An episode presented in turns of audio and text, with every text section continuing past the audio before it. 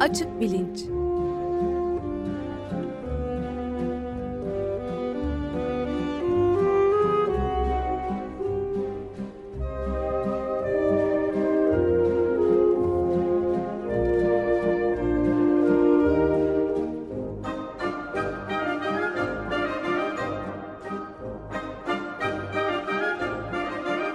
Güven Güzeldere ile bilim ve felsefe sohbetleri.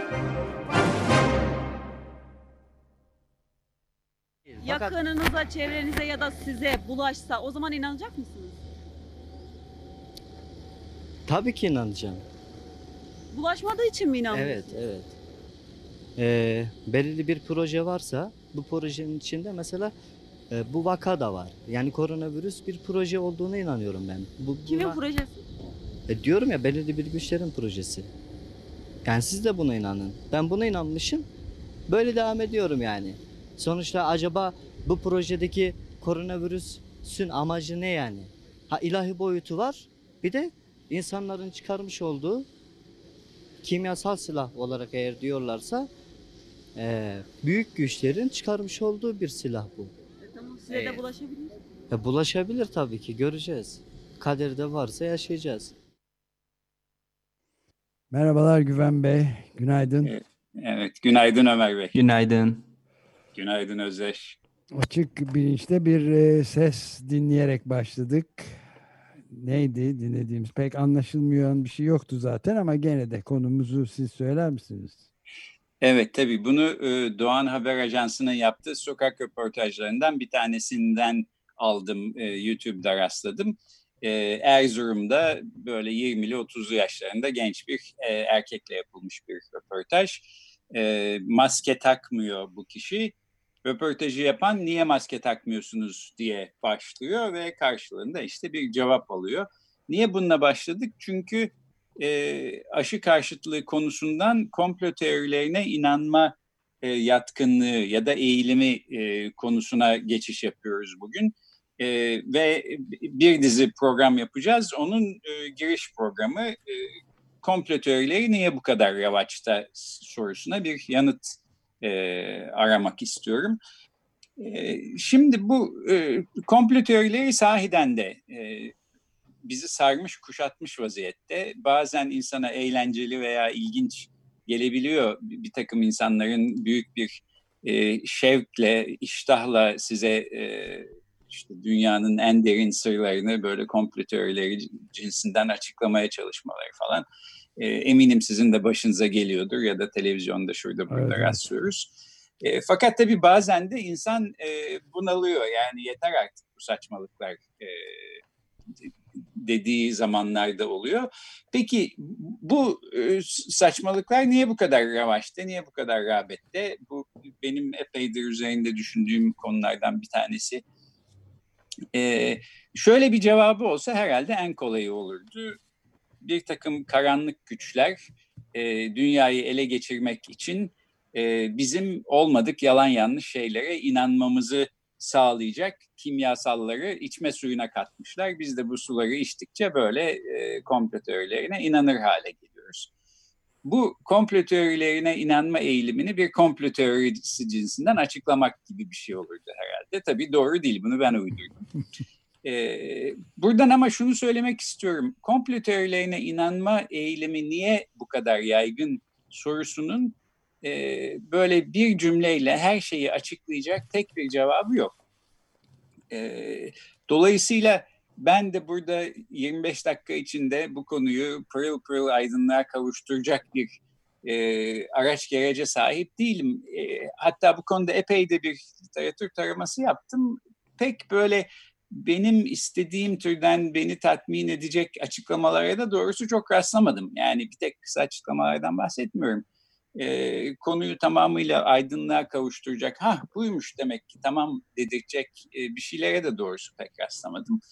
Bu bakımdan biraz daha geniş bir çerçevede bu konuyu ele almak daha e, iyi olabilir diye düşündüm. Hem de bu geniş çerçeve açık bilincin e, en temel e, bir, takım noktalarına, e, tezlerine, e, işte boyutlarına da temas ediyor bir yandan. Şu üç soru cinsinden dolayısıyla bu, bu konunun biraz peşinden gitmek istiyorum. Bir bir metafor olarak söylüyorum. İnsanın hamurunda ne var ki bazılarımızın şekillenmesi yani kimliğinin şekillenmesi komplo teorilerine yatkınlığı ortaya çıkartıyor. Burada e, evrimsel biyolojiyle ilgili filojeni denen e, insan türünün ne şekilde ortaya çıkmış olduğu ile ilgili bir e, soru soruyorum aslında. İnsan hamuru derken biraz bundan e, bahsediyorum. E, ikinci bir soru şöyle sorabilir. Niçin peki bazılarımız komplo teorilerine hiç meyil etmezken bazılarımız böyle mıknatısla çekilen bir demir bilye gibi bu anlatılara yapışıp kalıyor? Ee, burada türle ilgili bir şey değil, bireylerle ilgili bir şey soruyorum. Ee, ontojeniyle ilgili yani e, insan türünün bireylerinin e, işte bebeklikten yetişkinliğe geçen dönemde e, bir formasyon edinirken, zihinleri şekillenirken bazılarının niye komplo teorilerine daha yatkın hale geldiğiyle alakalı bir soru. E, büyük ihtimalle bu komplo teorilerine e, inanma eğilimi e, konusunun aslında en temel noktası bu. Bu ikinci soru üstünde daha çok. E, yani evrimsel biyolojiden ziyade işte belki gelişimsel ve sosyal psikoloji e, kısmıyla e, ve bilişsel bilimler kısmıyla e, belki ilgilenmemiz lazım. Fakat bir üçüncü soru sormak da mümkün. O da şu, komplo teorileri bugün her zaman olduğundan daha yaygın gibi, gibi gözüküyor. Niye öyle? Niye şimdi? Burada da e, biyolojiden ya da psikolojiden değil, daha ziyade e, belki kültürden, tarihten ve sosyolojiden bahsediyoruz. Ortada kültürel, tarihsel bir bağlam var ve bunu da göz önüne almak gerekiyor gibi gözüküyor. Dolayısıyla bu üç soruyu da e, tek tek e, işte masaya yatırıp böyle 3-5 program boyunca bu komplo teorilerine inanma e, eğilimine, yatkınlığına biraz e, ışık tutmak e, benim aklımdaki düşünce en azından ya da çabam bu. Buradan da bu serinin üçüncü bölümüne bağlanalım istiyorum. O da sahte haber paradigması. Bu da son zamanlarda çok yükselen bir paradigma ve giderek de artıyor. Bunda mutlaka e, sosyal medya teknolojisinin filan da bir e, katkısı olsa gerek. Fakat bundan ibaret olmayabilir ve komple teorilerine inanma yatkınlığıyla el ele gidiyor bu sahte haber paradigmasının e, yükselmesi ve rağbette revaçta olması e, diye düşünüyorum. E, şimdi ilk başta programa başladığımız ses kaydına bir an için geri dönelim aslında isterseniz. Burada bu e, genç adama e, niye maske takmıyorsunuz diye e, soruyu soruyor e, röportajı yapan kişi.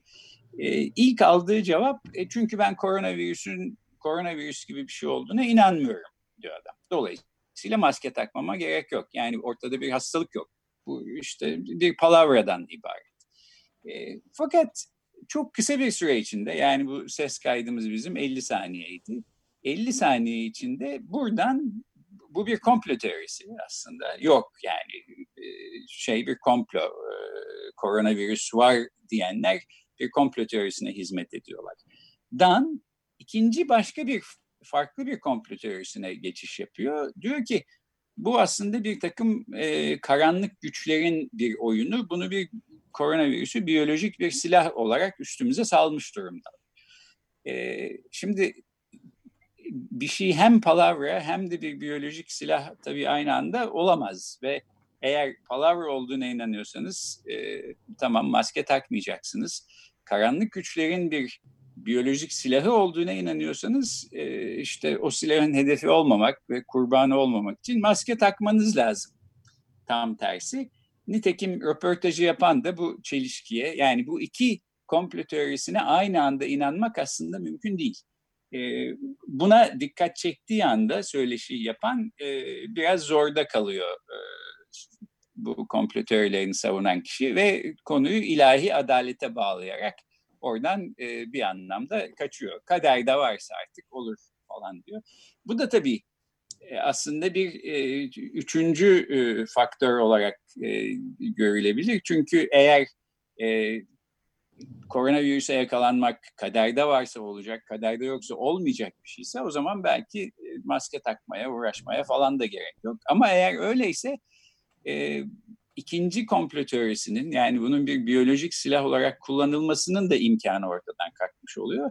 Çünkü bu karanlık güçler bu biyolojik silah konusunda ne yaparlarsa yapsınlar e, kaderde yoksa zaten bir başarıya ulaşamayacaklar. Yani kendi yapacakları bir şey yok ortada. Ortada bir ilahi adalet bu işi çözür falan.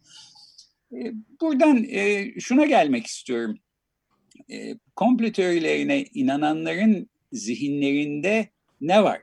Nasıl çalışıyor bu zihinler ki böyle komplo teorilerine inanma yatkınlığı bu şekilde ortaya çıkıyor sorusunu e, ben düşündüğüm zaman burada iki büyük faktör görüyorum. Bunlardan bir tanesi akıl yürütme, nedensellik ilişkilerini anlama, kullanma, işte A ise B'dir, B'den de C çıkar filan gibi olayları ve olguları birbirine bağlama ve bir örüntü kurma kapasitesi de e, işte bir takım eksiklikler, bozukluklar ya da yanlışlıklar olması. Bu, bu birinci neden. Ama bence asıl neden bu değil. E, e, ya da en önemli olan neden bu değil. İkinci neden de bu akıl yürütme sürecinde kullandığımız ya da kullanılan bazı iddiaları kabul edilebilir.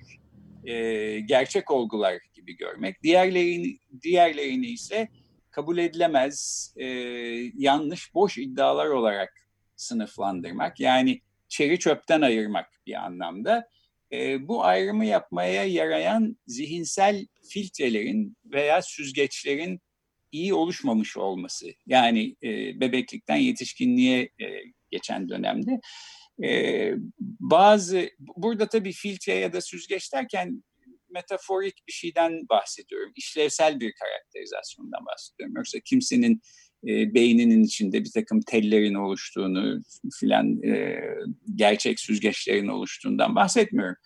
E, fakat burada bana öyle geliyor ki yani bazılarımız ince eleyip sık dök, dokuyan zihinsel süzgeçlere sahip iken bazılarımız böyle kocaman delikli kevgirlerden e, ibaret bazılarımızın e, zihninde yer alan şeyler. Üstelik bunlar nötral kevgirler de değil. Yani e, her şeyi olduğu gibi geçiren kevgirler de değil. Tam tersine bazı olmadık iddialara e, böyle bir e, mıknatısla demir bilye gibi demin söylediğim e, örnekte olduğu gibi çekilen bazı e, olgulara veya gerçeklere ise kapıyı kapatan ve orada o, o konuda bir e, körlük ya da sağırlık e, yaratan e, zihinsel yapılar söz konusu. E, bunlar bir şekilde kemikleştikten sonra aslında bu tür zihinlere sahip olan insanların e, komplo teorilerine inanmamaları ya da eleştirel düşünceyle kendi başlarına işte yersiz iddiaları süzüp gerçeklerden ayırabilmeleri son derece zor bir hale gelmiş gözüküyor. Bu yangına bir de tabii işte sosyal medya kullanımı ya da yalan, sahte haber mekanizması filan gibi e, sosyal bir takım faktörler e, benzin döktüğü zaman e, iş içinden çıkılmaz bir hale geliyor. En genel e, şekliyle benim e, bu konuda e, bulabildiğim en faydalı yaklaşım, e, en e, açıklayıcı e, çerçeve böyle. Evet yani çok e, dar alanda hapsedecek olursak bir e, siyasi amaçlar için derinlemesine kullanıldığının epey bir tarihi olduğunu da söyleyebiliriz. Yani beni en çok mesela bu komplo teorileri öteden beri ilgimi çekmişti ama özellikle de bu 11 Eylül e, İkiz Kulelerin yıkılması saldırılarında akıl almaz e, teoriler ortaya atıldı. Üçüncü Dünya'dan, Rusya'dan veya da başka her türlü şeyden bir tek Suudi Arabistan'dan şüphelenmediler. Oysa Suudi Arabistan vatandaşı insanlar tarafından bu uçak saldırıları gerçekleştirilmişti ve ondan sonra da Suudi Arabistan temsilcilerinin ülkeden ayrılmasına Amerika tarihinin gördüğü en büyük terör saldırısı diyebiliriz. Onun ardından da bağlantılar açığa çıktığı halde serbest bıraktıklarını gördük. Dolayısıyla siyasi şeylerin çok ağır basmakta olduğunu söylemek mümkün. Yakın zamanlara gelince benim aklımda bir iki başka örnek daha var. Daha geçenlerde Amerika Birleşik Devletleri Başkanı e, Donald Trump'ın bir e, bu Covid-19 e, pandemisiyle ilgili yaptığı söyleşide deli saçması bir takım e, görüşleri ön plana çıkaran bir doktor Stella Immanuel diye siyah bir doktor sanıyorum ama evangelist olduğu aşikar.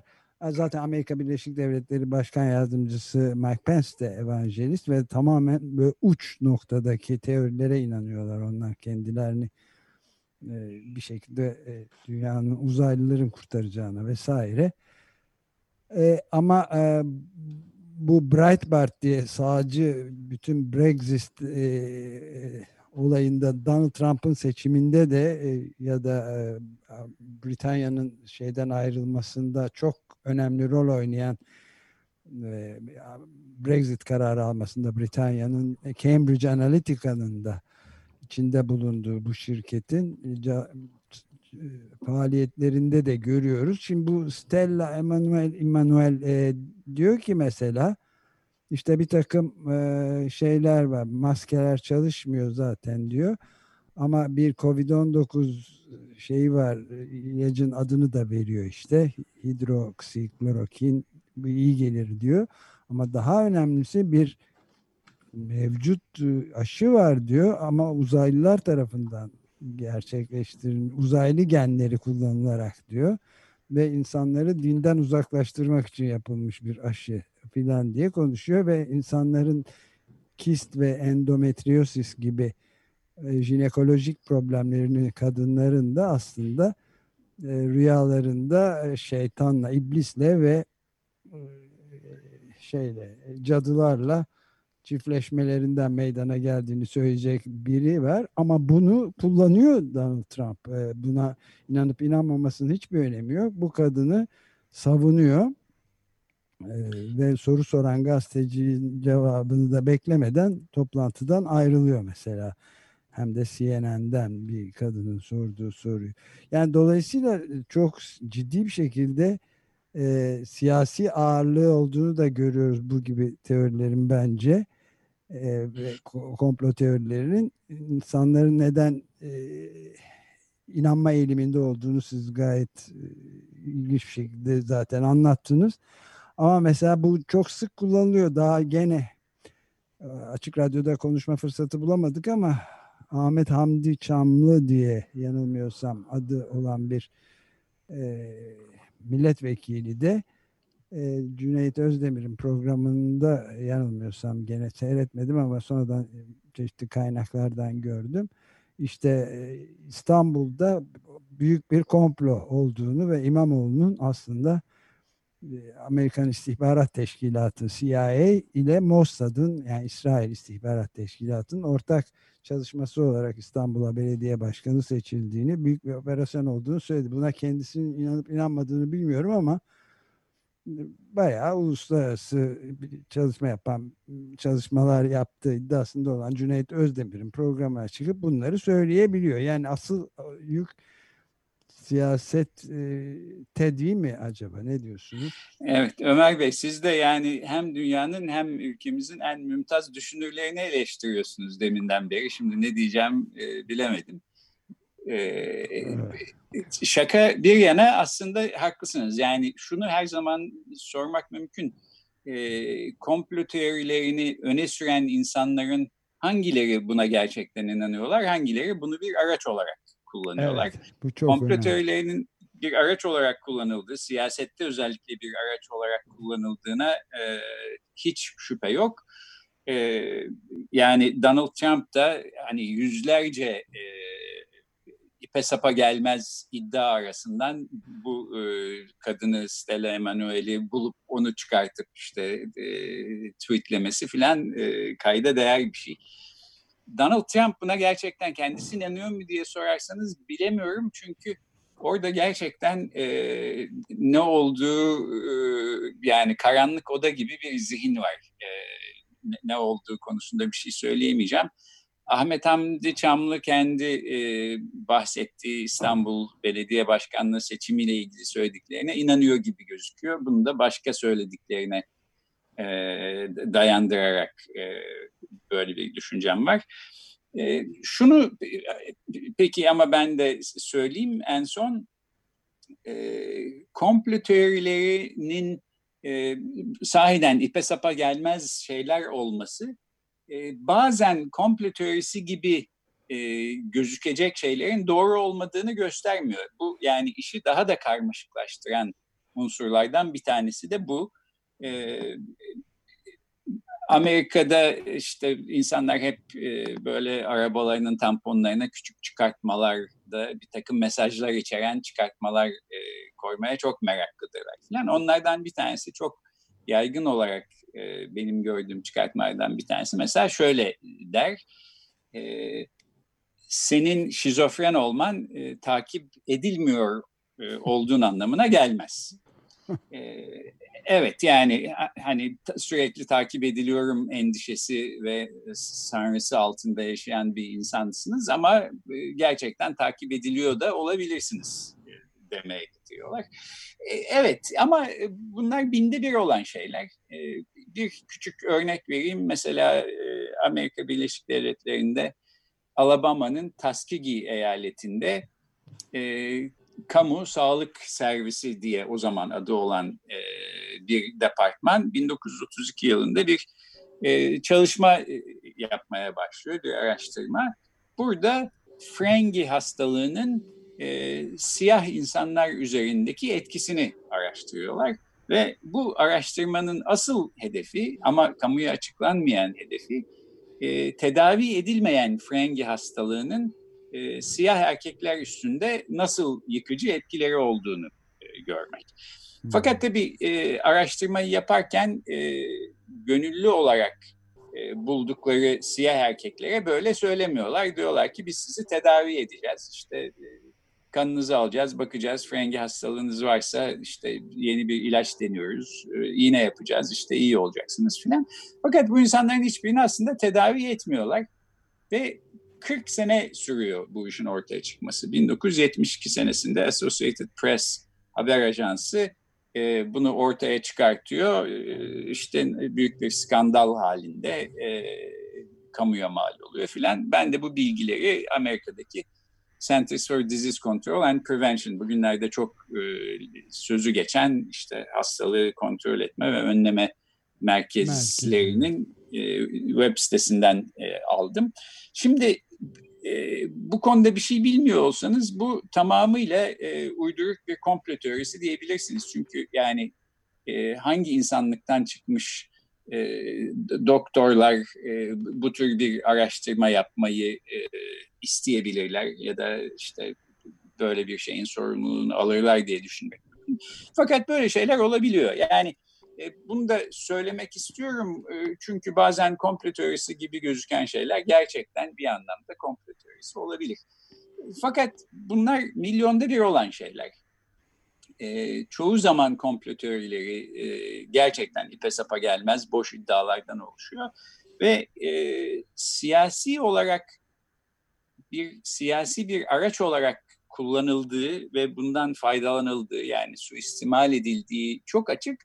Fakat bizi bu suistimale açık bırakan, e, buna hassas ya da kırılgan ya da buna inanma bu tür suistimallere e, yatkın kılan şey ne? E, bunu merak etmeye devam ediyorum ve önümüzdeki programlarda bunu e, konuşacağız.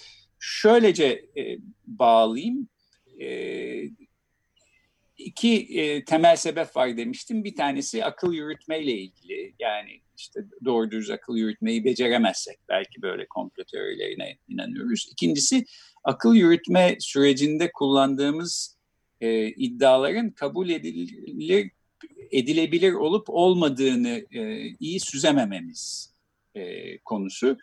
E, akıl yürütme kapasitesi yani nedensellik ilişkileri kurma aslında herkeste olan bir şey ve ben asıl sorunun orada olmadığını düşünüyorum. Hepimiz iyi akıl yürütebilen kişiler olmasak bile akıl asıl sorunun bu e, filtrelemede, süzmekte yani e, akla yakın şeyleri akla yakın olmayanlardan e, ayırmayı becerememekte görüyorum ve eğer akla yakın olmayan noktalardan akıl yürütmeye başlarsak e, son derece düzgün akıl yürütme süreçleriyle gitsek, adım adım gitsek bile vardığımız yerde e, yanlış sonuçlara varmamız kaçınılmaz e, oluyor. Ya benim Şöyle- bu konuda minik bir e, eklemem olabilir. Ha, Ben bu konuda Ma- Marx'ın yabancılaşma kavramının önemli bir katkı sunabileceğini düşünüyorum açıkçası.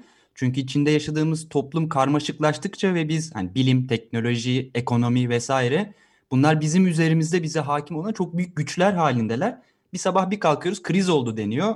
Hani işsiz kalıyoruz ve bunun hani rakamlardan falan söz ediyor. Biz buna çok yabancıyız. Yani bu bilgi muazzam bir bilgi e, şeyi var. Koronavirüs öyle. Yasaklar geliyor, bir şeyler oluyor. Bilim insanları konuşuyor, herkes konuşuyor ama bize çok uzak. Hani biz sıradan insan böyle bunun karşısında koca bir bilgi yığını karşısında hamam böcekleri gibi e, kalıyoruz. Bu belirsizlik ne oldu sorusu tabii insanlarda e, e, böyle bir net yanıt arama ihtiyacına e, sebep oluyor. Ben bu, galiba böyle bir durumda e, yabancılaşma kavramının yani işimize yarayabilir kavramlardan biri olduğunu e, düşünüyorum. Bir de sizin de bahsettiğiniz hani normalde evet insanın e, bir takım özelliklerinden, bireysel özelliklerinden falan söz etmek mümkün ama bir de bazı anlarda galiba çok yaygınlaşıyor ve bu anlar genelde büyük toplumsal krizlere eş düşen anlar. O dönemlerde çok bir anda hani büyük kitlelere ulaşabiliyor. Herhalde orada da yine krizleri e, düşünmek e, gerekiyor. E, evet, Özdeş da- katılıyorum. Yani bir evrimsel daha- biyolojiyle e, Evet, bunu e, bir- süreyi de bitirdik aslında. tabii Belki bitiriyorum. şey yapabiliriz. Şöylece cümlemi ta- tamamlayayım ve Pardon. nokta koyalım. Haftaya devam edelim.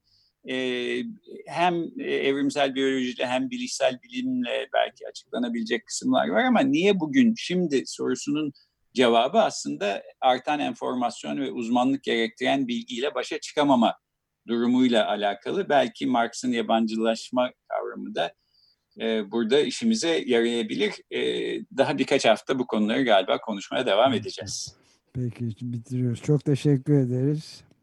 Ben teşekkür ederim. Görüşmek Görüşmek üzere. üzere. Görüşmek üzere.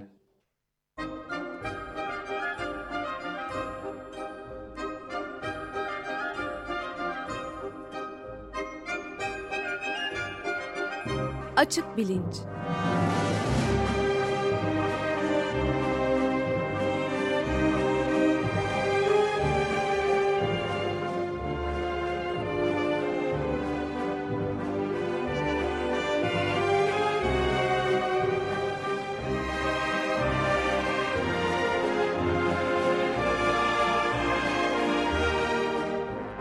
Güven Güzeldere ile bilim ve felsefe sohbetleri.